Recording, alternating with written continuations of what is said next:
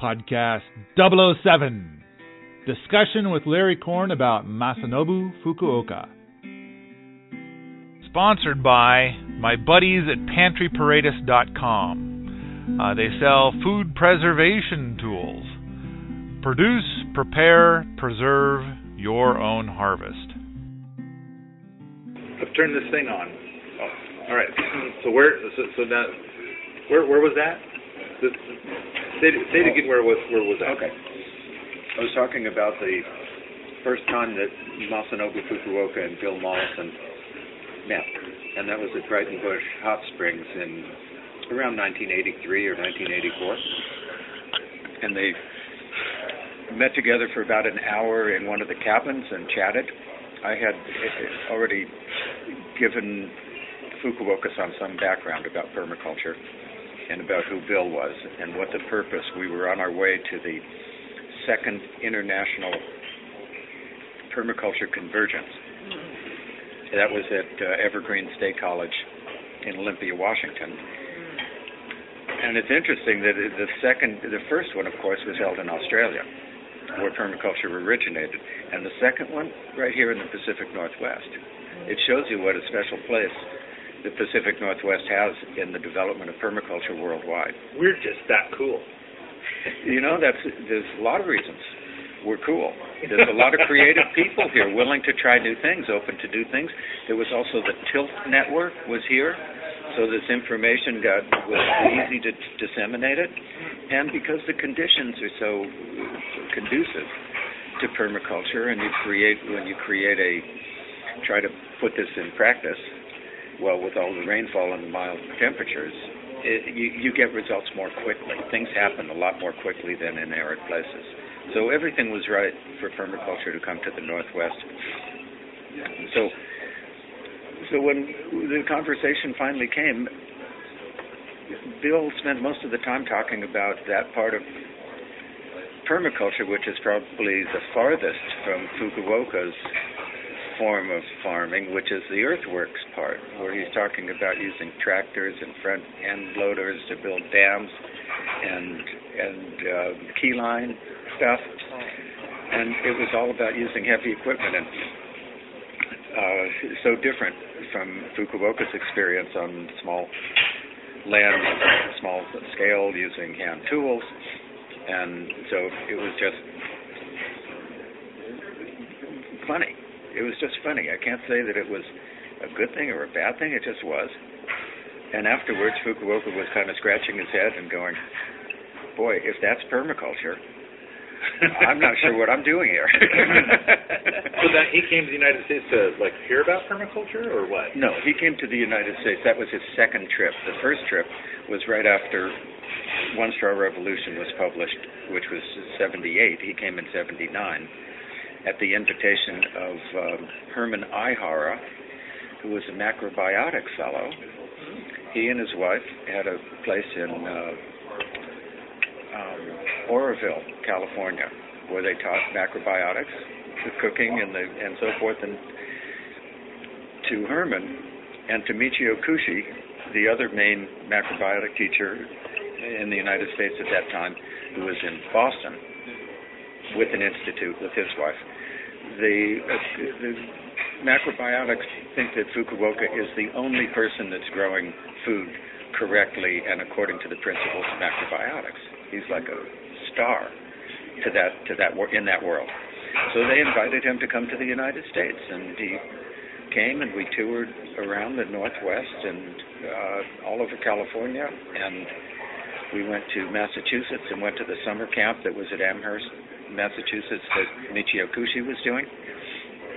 So he wanted to see about the American farming, and he was frankly shocked when he saw the condition of the land, especially California, which he took one look at and said, "Oh my God, what are they doing here?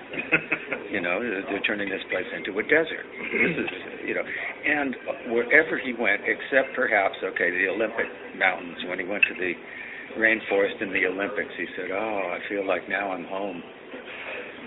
But 95% of the land has been already had the has felt the effects of human activity let's say, and in a place like California where it's more fragile because of the rainfall situation, it's go turning into a desert faster than it is in Oregon and Washington. But we're on the same road.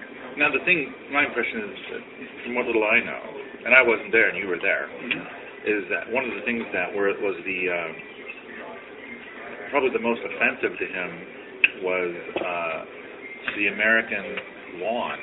The the so they there'd be like I mean basically it's this monocrop chem lawn and Yeah. nothing else growing there, only lawn.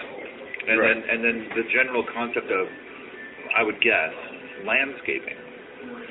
And so um, these were offensive things to him. They were on the on the large scale. What he was offended by was agriculture, the plowing and monoculture, and also uh, cutting too many trees and grazing too many animals. Those were the main things that were they, they, turning California into a desert. But with landscaping, you you got it just right. He, he referred to lawns as artificial green or green concrete because it's just like paving over what nature is trying to do there. Right. And it's yeah, and Ooh, weeds popping up in the lawn. That's nature trying to do her nature thing. well, his his idea about uh, about uh, eco-terrorism. He said you you put seeds of mustard and clover and dandelions in your pocket with a little tiny hole, and then walk around on the golf courses. and and he said make and and pay special attention to the really smooth area near the flag. yeah, to him, I'll tell you one funny story about Los Angeles. When Okay. I when I when he left to go back to Japan after his first trip, we were in the airport, and he said, "Larry, thank you above all for bringing me to Los Angeles." Sensei, what do you mean? You know, we went to the Olympic Mountains, we visited all these farmers, we went to beautiful places, and he said, "Well, I I never dreamed that people could possibly be this out of touch with nature." And he was mainly referring to this one woman that topped it off was this one woman. He was very friendly fukuoka loved talking to people and he didn't he wanted to know everything about you and he didn't care if you were necessarily a farmer or an artisan or if you made you know worked at a cafe. Anyways talking to this one woman and he said he asked her well you know there's like 14 million people living in the greater los angeles area and it's essentially a desert uh, how does it feel to live in a place where it rains so little. And she answered him, said, "Oh, I hate it when it rains. It's so inconvenient." and he thought that was the, the ultimate. You know, somebody's living. When we came in, we we flew from Boston to Los Angeles, and it took the route that took us over, you know, Texas and New Mexico, and it's desert, desert, desert for hours, and desert, desert, and then all of a sudden Los Angeles my parents picked us up at the airport and we decided to drive back not on the freeway through Beverly Hills and Brentwood and the kind of fancy part of town. Hmm. He was looking out the window and he was going, "Oh, Suroshi, this is horrible. Look, it's not only do they move to the desert, but they put in tropical plants and ferns and lawns that require extra water." So he was aware of all of that. But then his wife was looking out the window on the other side, and she's going Mezurashi. It means wonderful. And she's saying, "It's look what people have done. They, all these people moved to the desert, and look what a beautiful environment they've managed to make for themselves." Let's move here. or let's make it pleasant for us. So she was very much the average, you know, seeing the world in the, in the right. according to the way that the average Japanese person does. Is Fukuoka's wife kind of not on the whole uh, natural farming No, she was she was not. She was nor just a typical person. It was they met through an arranged marriage, Yeah. and he pretty much lived. You know, he was driven by this vision that he had when he was in his mid twenties, and all he wanted to do was ex- show, explain to people how this idea could be of real practical value to humanity. He was driven by that thought every day. His family was not. His family just lived in the village and wanted to live like typical Japanese. And he spent all of his time working on these experiments and living in a hut in the orchard while they grew up in the village, in the house in the village, and frankly, they they still hold a grudge about the fact that he neglected them. They, the kids grew up essentially with a kind of a slightly absent Absentee father. Yeah, yeah. So But they, but but they, even though the, their father was absentee, they they they preferred the village than going out to you know. Did they kind of think their dad was, was was a bit nuts? I think ev almost everybody did in his village. Yeah. So so Nut is a good word. and and and now and and now that years have passed and he's been revered as a genius. Well, what happened was one straw revolution. You know, Japan was not the most fertile ground for the his ideas to spread. You know, people in Japan were all do things together, and their mission, as far as agriculture, is to follow the uh, the program that the agricultural co-op. You know, that every village, every area, every county has a government agency which tells the farmers what they're going to plant that year and what on what date and when everything's going to happen and how much fertilizer to use and so forth. And everybody follows the program. And what Fukuoka's idea seemed to be well a step backward in a way. It's like going back oh we don't want to farm the old way and we can't get yields was the constant thing and we could never get yields. But they remembered when he was experimenting and he did have some years that were lean and some times when he only got 40 or 50 percent yield, and people would sort of laugh at him and say, "You can't even grow rice, the simplest thing in the world."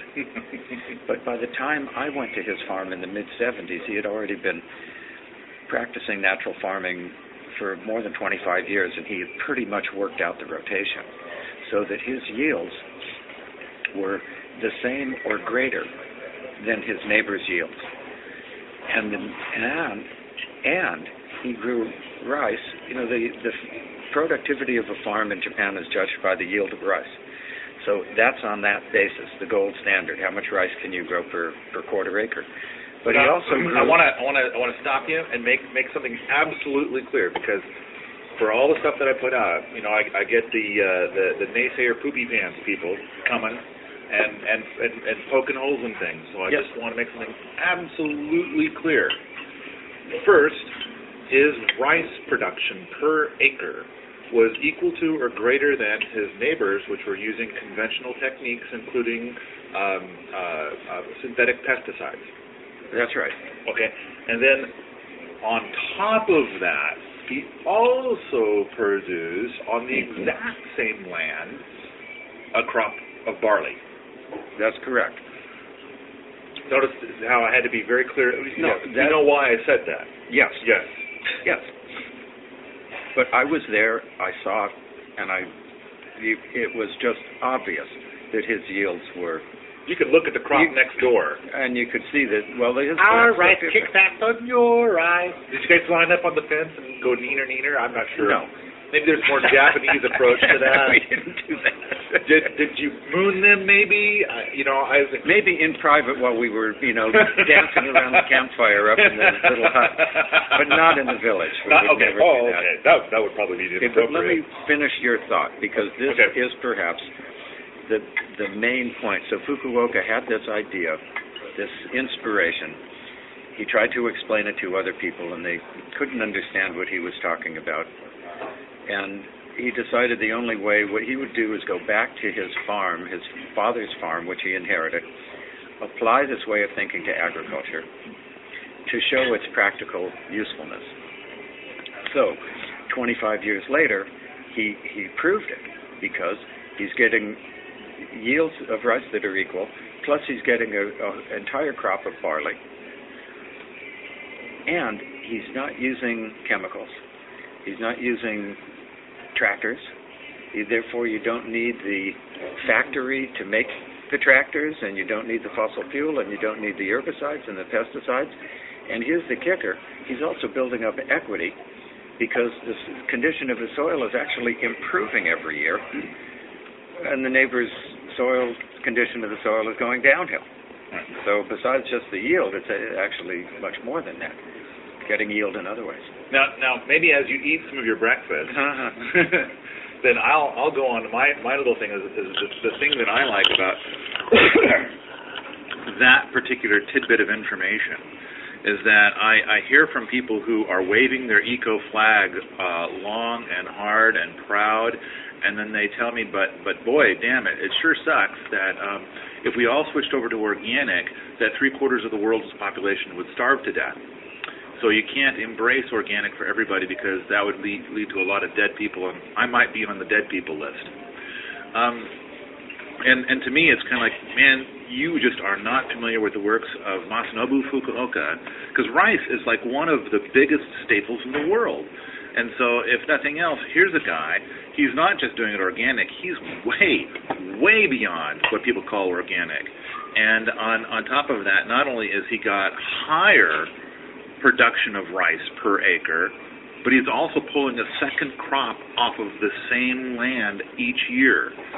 So I mean, I don't know. Maybe maybe one could even uh, say something like uh, uh, he's he's got double the. I mean, we can we can double the population of the world if we use Fukuoka's technique and feed even more people. Um, but the but the important part is is that is that we can be or you know organic techniques can feed the world better than conventional techniques. So okay, now I, this, this would be a good point. Okay, One one thing about okay, that. that. One time I was uh, I had been farming for about two years on a agricultural kind of a uh, commune in the mountains north of Kyoto, and we were using the organic practices that they had used in Japan all the way until World War II. No chemicals and so forth, but we were still plowing and doing the cover crops and, and things like that. So about two months after I'd come to Fukuoka's place, I asked him, you know, I was kind of proud of the fact that we were organic. There wasn't much organic going on there. So I asked him what he thought about organic farming. You know, that's a good thing, don't you think? Is the way I asked him. And he thought for a minute and he looked at me and he said, okay, let me put it this way. Chemical farming, industrial farming is like the left hand and organic farming is the right hand. Natural farming has nothing to do with either one. So what, huh?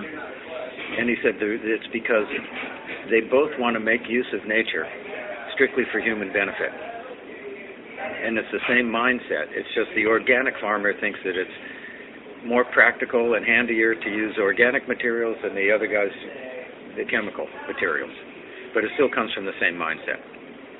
So now, my my uh, rough interpretation of that is that one technique completely rapes nature, and then Fukuoka's technique is more like um, I'm is, is going to um, give nature a little boost.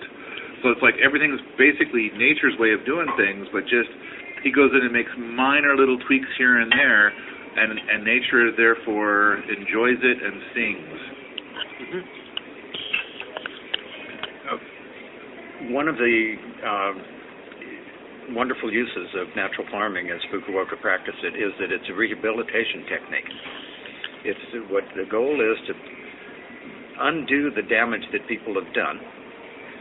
And so nature has the ability to do what it does so well, which is be itself. And people can just, once nature, you just kind of go along for the ride. People can't improve upon nature every time we try to do that, there's there's a side effect because our brain and the way we analyze the way we see the world is it's incomplete. It's not anything like as subtle. We don't understand anything really. You know, we and so with our limited intellect, we try to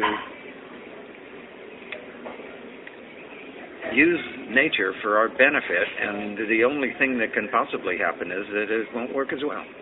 That's more or less his point of view. And then you get a side effect, and so people have to deal with the side effect, and they fix the side effect. How's everything here? Good. It good. Can I get this place out of the way? Give you guys some room to socialize here? Yeah, that kind of thing. So we we try try things, and then comes the invariable bad side effect, and then we have to fix that. and then another side effect, and each time it gets bigger and bigger, and finally we don't even remember where we started, and all we're doing is mitigating problems from what we had done before. All right, so while while Larry uh, puts food in his mouth, I'm going to um, try and fill in a couple of gaps here. So we are in Ashland, Oregon, visiting with Larry Korn. Uh, um, uh, Larry uh, did a lot of work with um, ag stuff and organic, and is passionate about way beyond organic. And then uh, when he was a, a young pup, he uh, just he, he heard about this fella that was doing things that were even um, further down the path than what he was doing, and uh, he, he ended up interning there, uh, working on that farm for two years. And then he uh, then uh, uh, worked with Fukuoka, uh, which was, you know, of course, was Fukuoka's farm. And then he worked with Fukuoka to do the translation of One Straw Revolution. So uh, the the book by Fukuoka. So it's, it's and so it's now in English, thanks to Larry. And um, And, do 20, and 25 other languages, and then 25, 25 other languages. all from our English translation. Oh wow, that's that, I didn't know that part. Six languages in India alone. Oh my, okay. Yeah, of, uh, so Fukuoka did, didn't even. Once One Straw Revolution was published in English, then it the word spread about it around the world, and the book it got started getting translated into many other languages. And the place in the world where there's more interest in, in this man and his way of farming than anywhere else is India, and also other parts of Southeast Asia. And really, it's, it shouldn't be surprising since even though it is an agricultural technique, that's just an example to point to what is essentially a spiritual philosophy. And the people of India are, that is pretty much their core culture, is spirituality first. And so they saw that right away and embraced it. Do you want to talk about the vegetable growing? oh, the um the question. How are we doing on time? Uh, good. Good. So let's, uh, before we talk about that, um, I'd like to hear uh, um, you talk about um, Fukuoka's. Now, uh, so, so one of the things is is that um, I, I believe that a lot of Fukuoka's works are remarkably similar to Sepp Holzer's works. And you have a little bit of knowledge of, of Holzer's works, and of course a lot of knowledge about Fukuoka's works. And um, I'm I am uh, just charmed to the bone that that so much of their stuff they they, they followed nature very closely. So their their techniques were to follow nature, do it in nature's way as close as you can, and then just give nature the little bits that really make nature sing, uh, and to do as little as possible where you get the big the big return. Um, and and and they both came to a lot of the same conclusions without that that were radically different from everything else. Um, and and so I really kind of think that they're both, you know, geniuses. Um, and uh, um, but one of those things is is about pruning fruit trees and and fruit tree care and tree care in general. Um, and and I'm kind of hoping that maybe you can share some knowledge in that space. Sure. Um, and, and I'm glad to, to, to go on and on about introducing you to that. That gives you a chance to eat your food before it gets too cold. Uh-huh. So when Fukuoka had this inspiration, he decided to apply it to agriculture, and he, he went back. He had no idea what the technique would look like. Nobody had ever tried this before. So he went back to his father's farm, and he lived in a hut in the orchard. And he said, "Well, if nature is perfect, why don't I just not prune these trees and just leave it to nature, since it knows much better than I do?" And within about three years, he had wiped out about uh, over 200 trees and that's because the trees had been pruned already. And once the, they had been affected by human activity, then people have the responsibility to maintain them. And if they don't, you know, nature just it can't repair itself after that kind of treatment, and the branches crossed, and diseases and insects, and the light and air couldn't get through, and the trees died. So then he got the idea that. Um, if a tree were allowed to grow according to its natural form from the beginning, and not pruned at all, then that seems to be superior. That's the way a tree would naturally want to grow. But what is the natural form of a tree? So he started thinking about that and realized that fruit trees have been um, people have domesticated fruit trees way beyond most of the trees that you see in the forest. In fact, he said, I don't know if anybody's actually really knows what the true form of an apple or a pear tree is. He went into the forest and he looked at native trees and how they grew and studied the form, and he saw that the branches, you know, that the tree grows in a with a slight spiraling uh, growth pattern, and that the branches come out either in whorls or opposite each other, and depending on the species. And so, following that natural form from the beginning, you you shouldn't have to prune. Then it seems like you would never have to prune the tree again, and that's what he did. He didn't. The, most people get the trees from the nursery, and the main leader has already been snipped. That's 99%. In fact, it's always the case unless you have an arrangement with the grower not to do that. So by the time you get the tree stock from the nursery, you, you're already stuck with the need to prune forever. But if you get it growing from its natural form at the beginning, and then occasionally branches, of course, will might get damaged by environmental conditions or by you know uh, uh, uh, animals or snow or something like that. So the only pruning that one would do would be to help the tree get back to its natural form. And trees that had already been pruned, it's the same thing. That all the cuts you make is to try to imitate, get it back as close as possible to the natural form. Now, for my own um, devious wants and, and plots and whatever, uh, one of the things that I'm I've I've uh, been um, writing about a lot lately uh, has to do with uh, starting trees from seed. And and granted, you know, and, and and usually that's a big red flag for a lot of people. Uh, you're not going to get something that's you know this ultimate tree.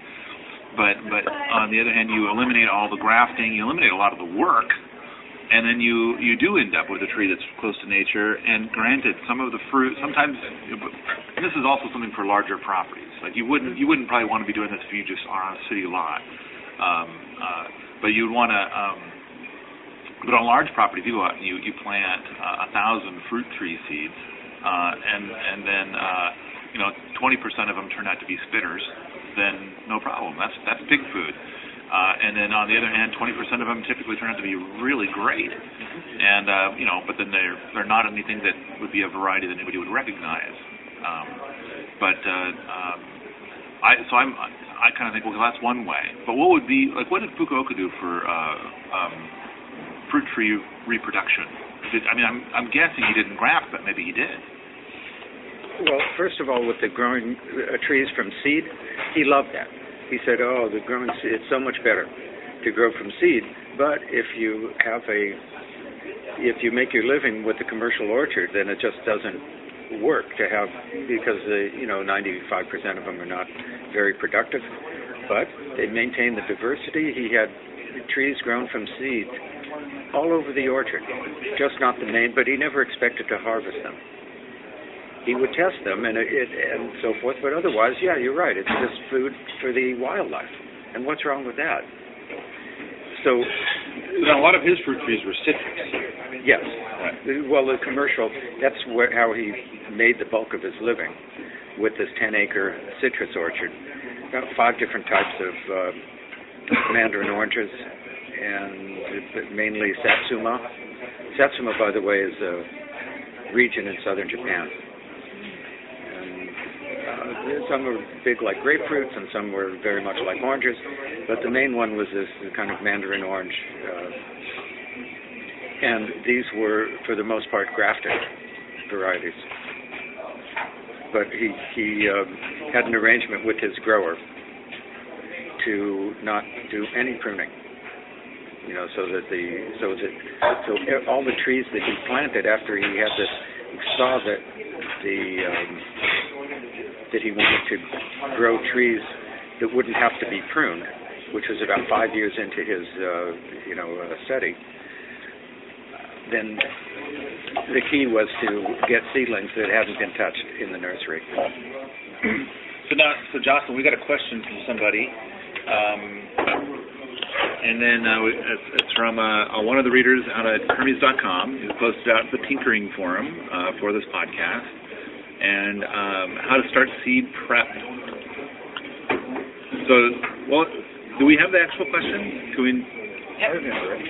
Do you remember it? Yeah. You know what? Okay. So, so Larry remembers the question. Now he's going to talk about it. Yeah, well, basically the question was about the details of how Fukuoka-san grew um, vegetables in the spaces between the orchard trees, something that he called growing vegetables like wild plants.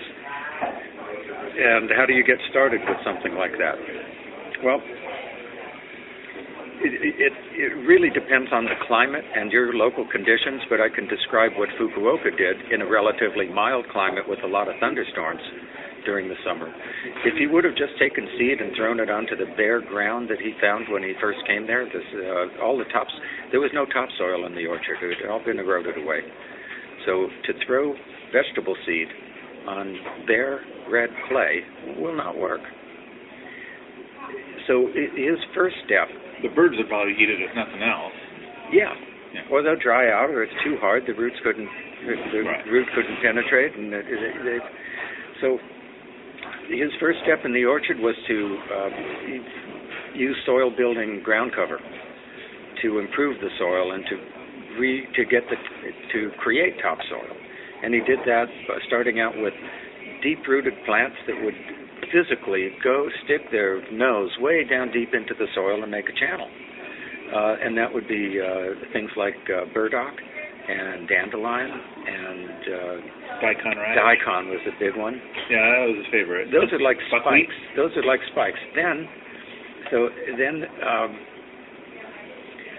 he also put in uh, plants that created a lot of um, were also penetrated, but not as a single spike.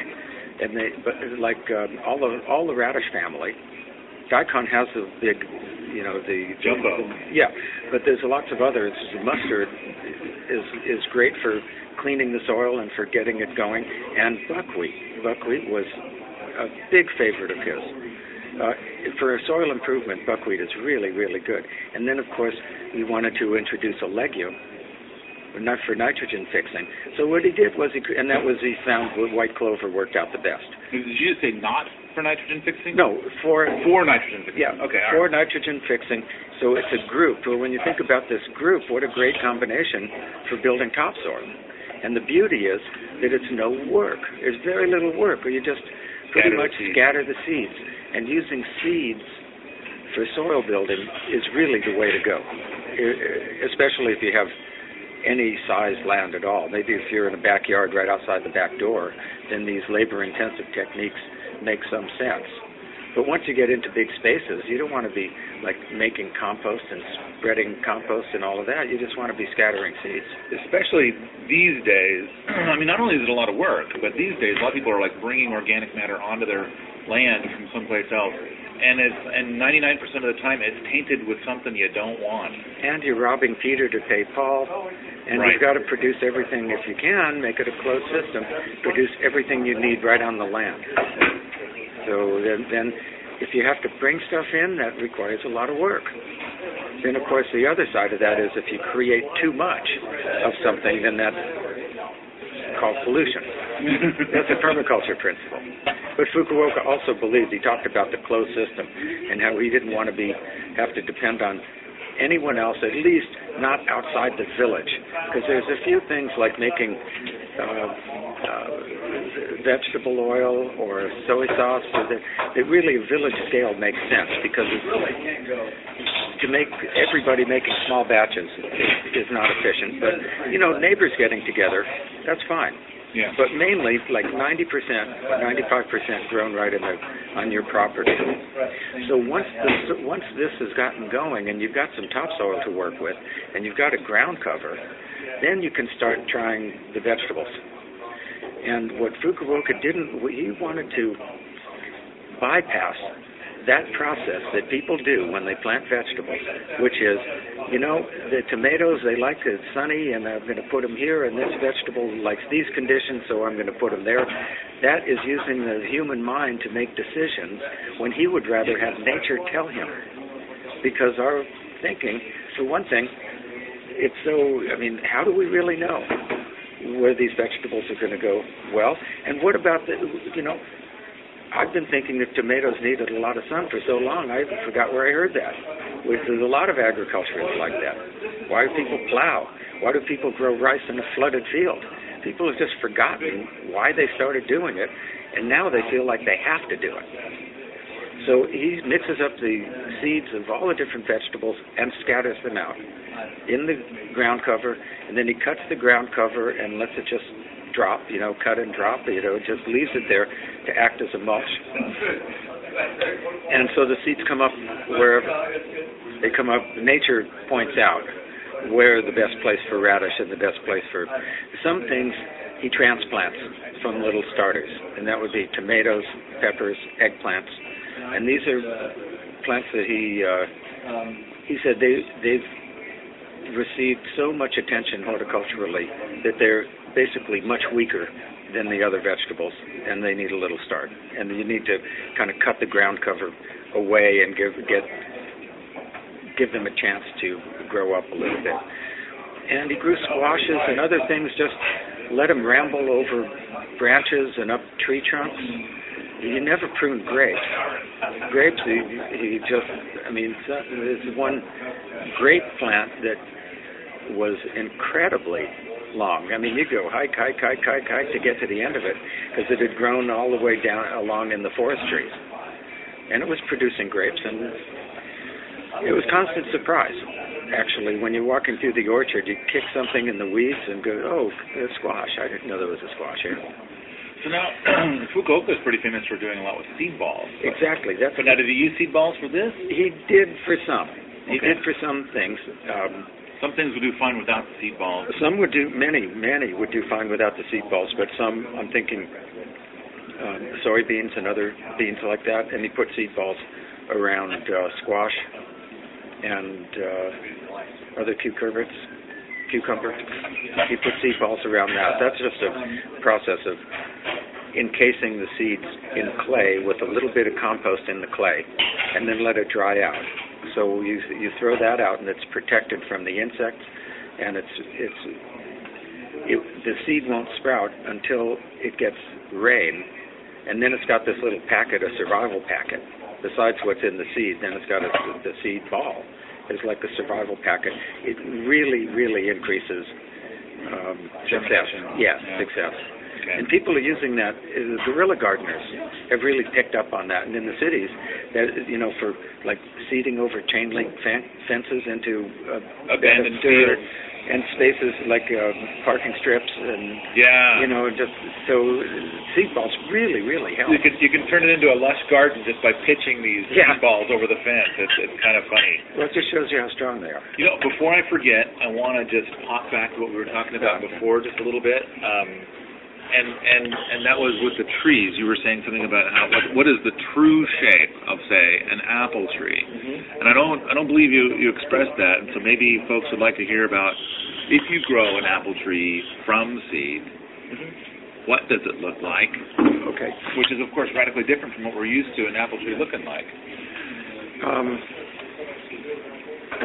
yeah, if you grow an apple tree from seed, then the the tree, well, apple tree is already you're using a seed from a plant that has been had the quote benefit of human horticultural, you know, people messing with it, but it grows up to it's first of all it's not on rootstock of different sizes, so you control the size of it. They generally grow up much larger. And his ungrafted trees, incidentally, do grow up larger than average trees. A lot of the pruning, most of the pruning that people do is to keep the plants low for the ease of harvesting. In fact, almost all the pruning is all about the ease of harvesting. And he doesn't mind climbing up into the trees to harvest. And if you can't quite get to the top, it's for the wildlife. What's the, I mean, what's the problem? He's not going for maximum yield. So the tree will grow up with a single central leader, and the branches will come out either opposite each other or in a whirling pattern. And the this allows the light to, and the air to circulate and pass through all the leaves, get sunlight directly that way and the air can go through it. It's a much healthier, much stronger growing tree. So now, would you say that? Um, I mean, to me, one of the one of the big indicators is is the branches and and and where the branches are. And it seems to me like a lot of times the branches are. I mean, you got branches right next to the ground, actually so low to the ground that they're actually touching the ground, which is uh, one of the big changes. And then it ends up looking like instead of like looking like a popsicle shape with no branches, not a trunk, uh, you end up with something that looks more like a, a, a, a younger trees look like bushes, kind of. You got to say yeah into the microphone. Yes, yes, that's yes, that's right. Um, by the way, this there's a whole discussion of this in not in the One Straw Revolution, but in the Natural Way of Farming, which I believe is out of print, but you can find copies and you can find it on the internet. He does he goes into detail about how he feels about pruning in this whole process and how he developed the no pruning idea and how he went out into the forest and just meditated and sat there studying how trees grow which is you know when you think about his technique in general how did he know where he was he had no idea where he was going and he just observed it's all about observation and he would try things and he would see what worked he never he didn't care so much about what didn't work. He looked at what worked, and then that was an indication to go that way. And it was like going through doors or into, you know, going around the path and not having no idea what you were going to find around the next corner. The key is observation. You said it. So he was he was leaning heavily on observation. So, if you like this sort of thing, come on out to the forums at permies.com, where we talk about Masanobu Fukuoka, homesteading, and permaculture all the time.